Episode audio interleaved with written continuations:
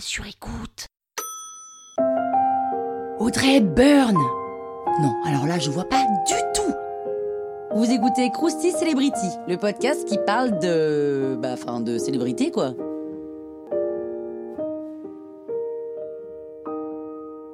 Oh, quand même, Audrey Hepburn, ça devrait vous dire quelque chose, non? Audrey Ruston, enfin Audrey Ruston, naît en 1929 en Belgique. Son père l'abandonne, elle et sa famille, alors qu'elle n'a que 6 ans. En 1939, donc 10 ans plus tard, la famille déménage en Hollande en pensant échapper à la guerre, mais l'année suivante, les troupes allemandes occupent le pays. Audrey et plusieurs membres de sa famille s'engagent dans la résistance. C'est une passionnée de danse, mais elle peut pas en faire son métier parce que les restrictions de la guerre l'ont beaucoup affaiblie et amaigrie. Donc elle décide de se lancer dans la comédie musicale et prend alors le nom de Hepburn. Audrey s'installe à Londres et enchaîne les seconds rôles, jusqu'à ce qu'elle décroche un rôle important dans The Secret People, où elle interprète une danseuse.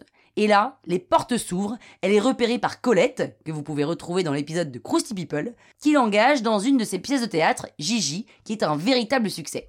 Son premier film américain, Vacances romaines, la propulse au rang d'icône de la mode alors même qu'à l'époque on aime les femmes plutôt pulpeuses à la Marilyn Monroe. Elle devient amie et ambassadrice de Givenchy, et puis elle débarque à Hollywood, elle rencontre son premier mari, un comédien, lors d'un tournage avec lequel elle a un enfant. Ils forment le couple hollywoodien parfait qu'on voit dans les magazines, elle enchaîne les succès comme Diamant sur canapé, My Fair Lady, Breakfast at Tiffany's, mais derrière les caméras, c'est une toute autre histoire parce qu'en fait, Audrey est épuisée. Elle cumule les tournages, elle fait plusieurs fausses couches, elle peut même pas accorder de temps à son fils. Les rapports avec son mari en plus deviennent très tendus, donc le couple divorce, mais la même année, direct, elle enchaîne, elle épouse un psychiatre italien. Là, deuxième enfant, et elle met sa vie de star entre parenthèses pour se consacrer à sa famille. Pendant environ 10 ans, elle est loin des plateaux de tournage et elle supporte surtout les infidélités de son mari. Et puis, elle décide de rejouer dans un film, La Rose et la Flèche. D'un coup, tout le monde du coup se rue sur elle. Tous les réalisateurs la veulent dans leur film, mais elle, ça ne l'intéresse plus. Elle se sépare de son mari psychiatre un an plus tard et se met en couple avec un comédien nouveau. Je vous donne pas les noms hein, de tous ses maris parce qu'ils sont pas très connus. Audrey ne rêve plus du tout des plateaux. Elle veut donner son temps à des causes humanitaires. Donc elle commence à faire des missions pour l'UNICEF, en voyageant partout dans le monde, puis devient ambassadrice de bienveillance auprès de l'ONG.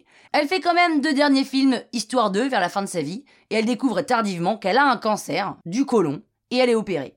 Et quand elle rentre dans sa maison en Suisse pour se reposer, et eh ben en fait elle y meurt, quelques mois plus tard seulement, en 1993, à l'âge de 64 ans. Cette Audrey Byrne était juste magnifique. Croustille, hein? Toile sur écoute.